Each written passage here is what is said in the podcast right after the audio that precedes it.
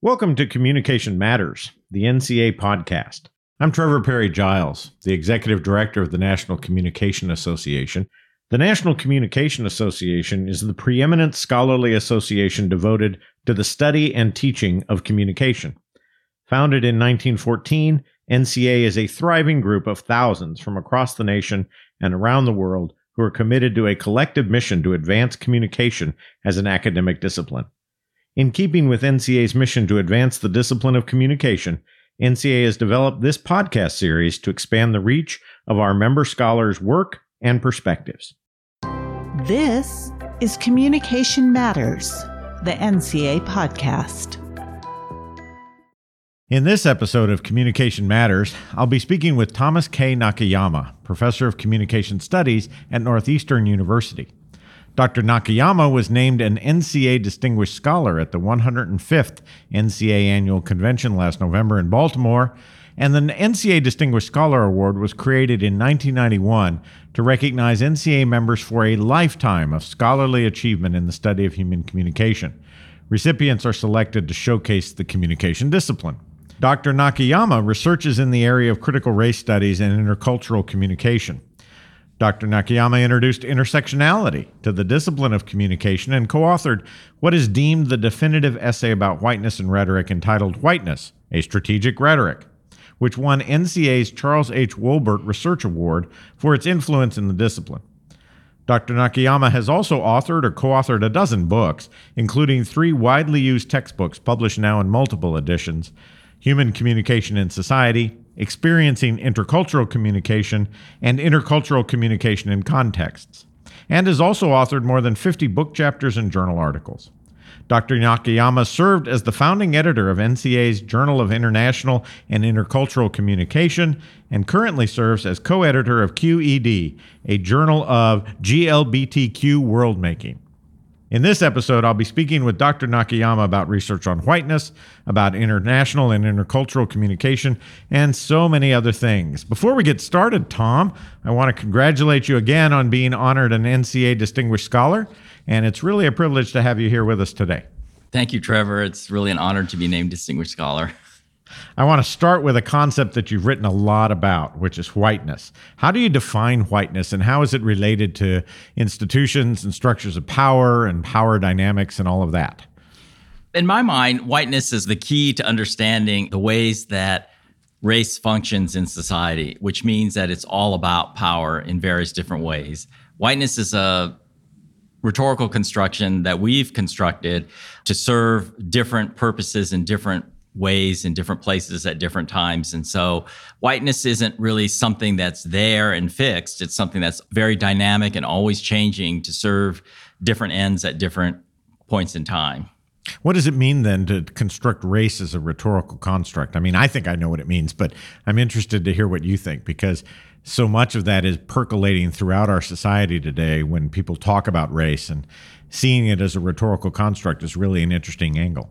It is. And I think this is where some of the work that we do in communication is important because it really reveals the dynamic nature of rhetoric and the ends that race and whiteness can serve. And so, in that article that won the Woolbert Award, we tried to make a distinction between uh, strategic rhetoric and tactical rhetoric. And we s- laid out the ways that whiteness is strategic because it emanates from a position of power in the ways that it expresses itself. And so, how it gets constructed is not neutral or natural. There's nothing neutral or natural about it. It's something that's constantly changing. And I think that this is revealed quite clearly in many of the historical studies that have been done about who gets included in whiteness and who gets excluded out of whiteness. Many people are familiar with the work that's been done on how the Irish became white, but other groups have also been pushed out of the Caucasian category, such as people from South Asia. They used to be included with Caucasians, people from India and Pakistan and Bangladesh, and then they then they're not considered part of that. Recently, there was a discussion about including MENA as a separate category, Middle East, North African. There was a discussion about that for the 2020 census. A decision wasn't made, and so I think it won't happen for the 2020 right. census, but maybe in a future census that category will emerge as separate from the white category. Is this categorization dynamic that happens an important reason, do you think, to study the rhetorical construction of race and or whiteness? I mean, is that just one way, or can you think of other ways maybe that the rhetorical construction of whiteness contributes to a broader understanding of how we all live together? Well, it does, except that, I mean, we do have all these categories, but all of these categories are not flat. They're not even. There's a hierarchy within the categories. And this is why I really want to focus in.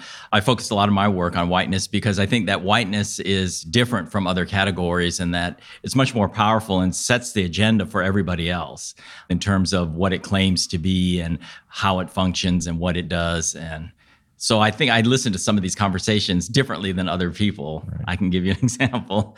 Recently, I was watching the primaries and the discussions about how careful the voters in Iowa, New Hampshire are in vetting all the candidates and carefully listening to all of the policy issues and so on. And it just reminded me of a previous rhetoric that white people are the ones who are careful about being good voters. And so you may know that in historically many states had white only primaries and it just to me it, it was sort of a flashback to that earlier era but i'm sure that the democratic party would not want to hear that. Well but it's an interesting contrast to the way that they describe how voters for instance in south carolina are making decisions in the south carolina primary. And you know i was struck by that the other day when cnn featured a full panel of mostly african american voters in south carolina talking about the primary. And there was one white guy up in the corner and it was interesting the way the dynamics played out and the way they talked. And it illustrates, I think, what you're trying to demonstrate. Now, your whiteness article was published uh, a while ago, right? Yes, I think it was 95. Right.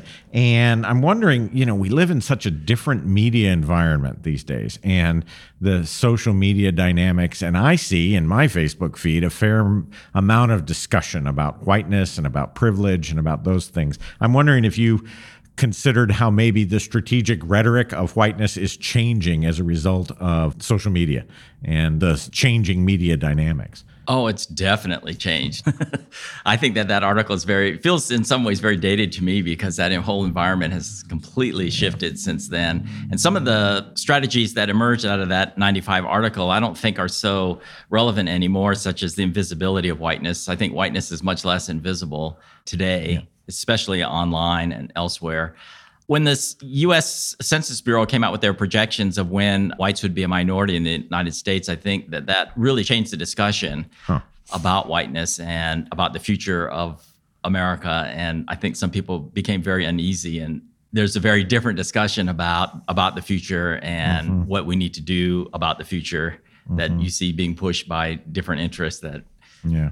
have really yeah. shifted that conversation. But the online environment has completely shifted the discussion as well because I think that people think that they're anonymous and feel free to say things that they would never say face to face to someone.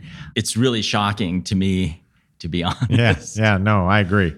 Related to that, you wrote a co-wrote an article in JIIC a few years ago with David Cisneros about the reactions on Twitter to Nina Davuluri, who won the Miss America pageant in 2014 and was the first Indian American winner of that pageant. I'm wondering if you had any blowback again on social media from Twitter users or what the whole reaction to that article tells us about the social media environment. I think one of the things that interested David and I in that article is, wasn't so much the Miss America pageant. Right. It was really the online reaction to her winning the Miss America pageant. She was Miss Syracuse and then she became Miss New York and then obviously became Miss America.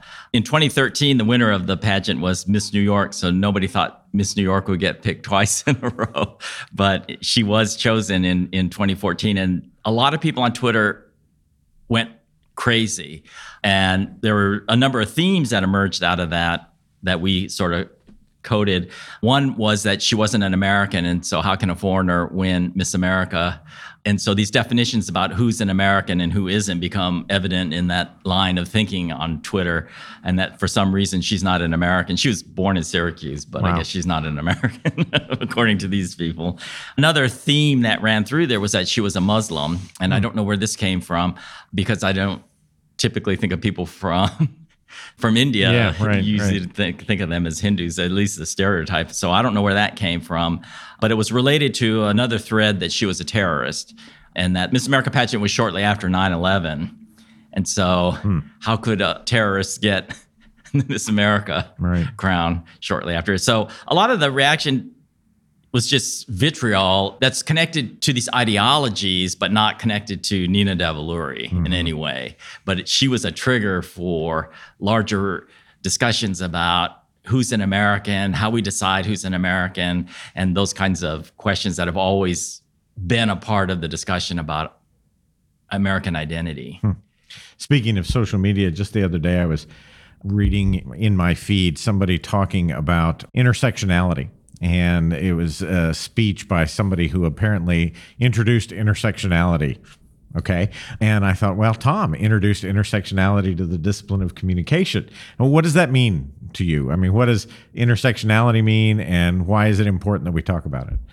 Was I the first person? I think that, well, one of the early pieces that dealt with intersectionality in a very explicit way was the showdown time piece that was in CSMC. But in that particular piece, intersectionality to me meant that it's not just that we have multiple identities, not personally, but in the world that we live in, race, gender, sexuality, all of these things matter. We need to think about how these different identities work together and work against each other right. at the same time. And so it's not always an easy fit in the ways that this hierarchy keeps getting worked together in, in different situations. And so in that particular case, I was looking at a specific movie and looking at how race, gender, and sexuality work together and didn't work together in the ways that that movie played out. And right. so, intersectionality is not simply, oh, I'm this and this and this. It's really how they come together and reinforce each other as well as contradict each other. Do you think sometimes that intersectionality is influenced by the different cultural contexts? I mean, I'm I'm envisioning I grew up in the American Southwest, and the dynamics in New Mexico between race, ethnicity, sexuality to some degree, gender, and that were very different than they are, for instance, in the mid Atlantic region where I live now. I'm wondering how that intersectionality shifts by virtue of cultural context.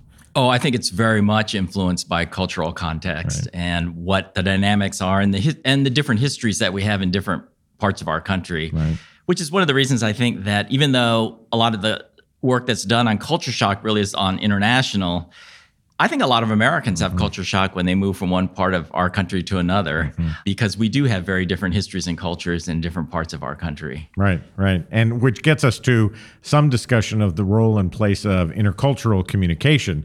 And I agree, most people think of that as cross cultural or transnational kind of, exactly. of communication. I'm wondering if you might talk about based in your experiences as editor of JIIC and as you know a longtime scholar of international and intercultural communication. How has that sort of subdiscipline changed? Do you think over the last few years, and how has it grown? Is it growing? Is it shifting?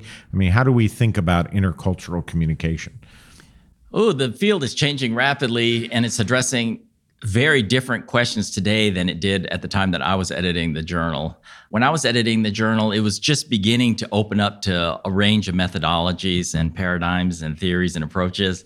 Seems like that has completely flourished now, but it's moved away from answering other questions that might also be interesting to think about. Some of the questions that are more applied, I think, have receded in the background in some ways. Like what? Well, at the university I work at is a co-op university, and a lot of the students have are, are working on these six month rotations, right. and a lot of the questions they have come from more applied situations in tourism or right, right. more specific applied business context, that kind of stuff. Well, you know, I'm thinking back when back in the day when we were in graduate school, intercultural communication was always about how Americans could adapt to quirky or unusual things happening abroad, right? And so there was this kind of intercultural training dynamic. And I'm thinking that, I'm hoping anyway, that the discipline or the subdiscipline has sort of moved since then, right? Oh, definitely. Yeah. I think that the notion that you equate a culture and a nation has completely been right.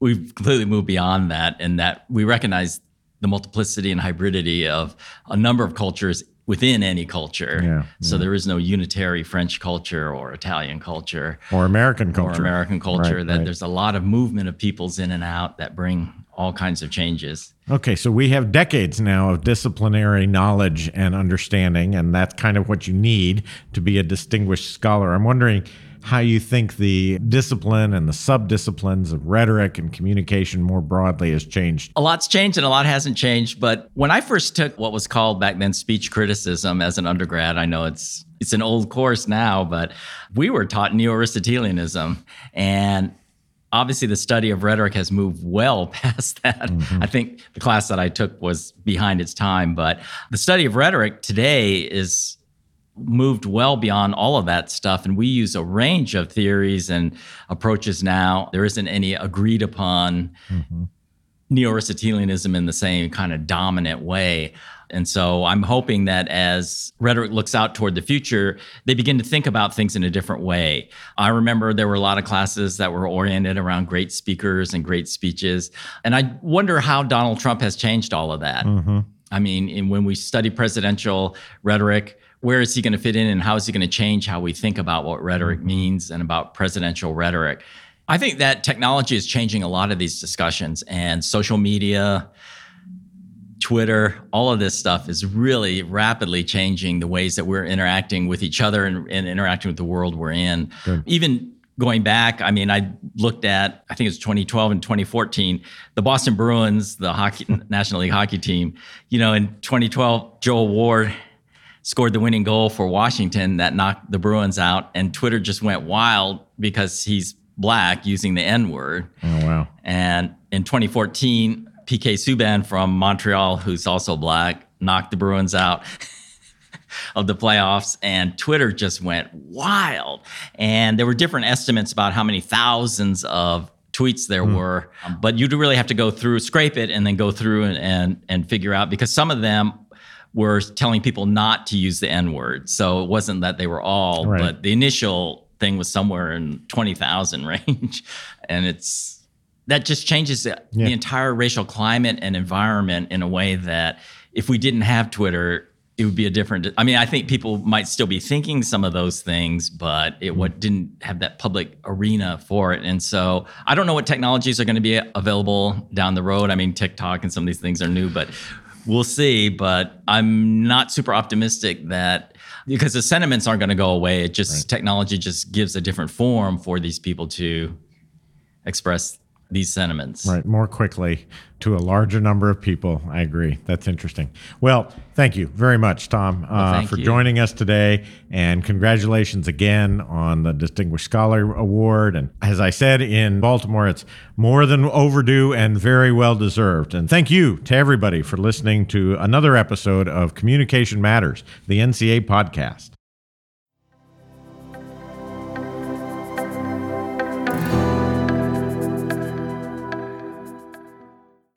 In NCA news, NCA's Communication and Critical Cultural Studies Journal recently published a forum on the future of communication and critical cultural studies. The lead article in the forum is by NCA President and University of Utah Professor of Communication Kent Ono. In the article, Professor Ono reflects on how the discipline of communication and the subdiscipline of critical cultural studies have changed over the past 15 years.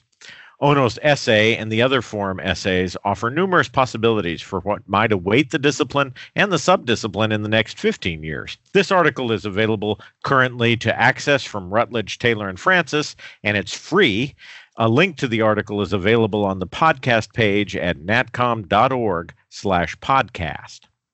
Also in NCA News, Black Panther and the Alt-Right, Networks of Racial Ideology by Baylor University Associate Professors of Communication Scott J. Varda and Leslie A. Hahner was recently published in Critical Studies in Media Communication.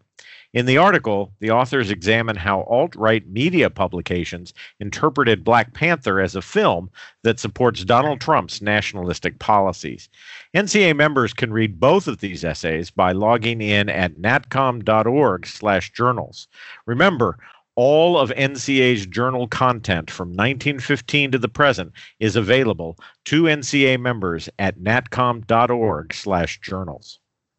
Listeners, I hope you'll tune in for the next episode of Communication Matters when we'll hear from our spring public program panelists on political communication in battleground states. Joining us will be Sumana Chattopadhyay, who is an associate professor at Marquette University, Young Mie Kim, a professor at the University of Wisconsin Madison, Robert Craig, executive director of Citizen Action of Wisconsin, Thomas A. Salik, assistant professor of communication at Concordia University in Chicago, and Sean Turner, professor of practice strategic communication at Michigan State University. To view our participants' bios and learn more about this special podcast episode, please visit natcom.org slash public programs. All one word, natcom.org slash public programs. We hope you'll tune in to this exciting next episode of Communication Matters, the NCA podcast.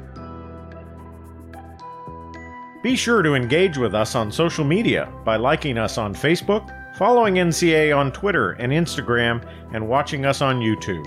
And before you go, hit subscribe wherever you get your podcasts to listen in as we discuss emerging scholarship, established theory, and new applications, all exploring just how much communication matters in our classrooms, in our communities, and in our world. See you next time. Communication Matters is hosted by NCA Executive Director Trevor Parry-Giles and is recorded in our national office in downtown Washington, D.C. The podcast is recorded and produced by Assistant Director for Digital Strategies, Chelsea Bowes, with writing support from Director of External Affairs and Publications, Wendy Fernando, and Content Development Specialist, Grace Hebert. Thank you for listening.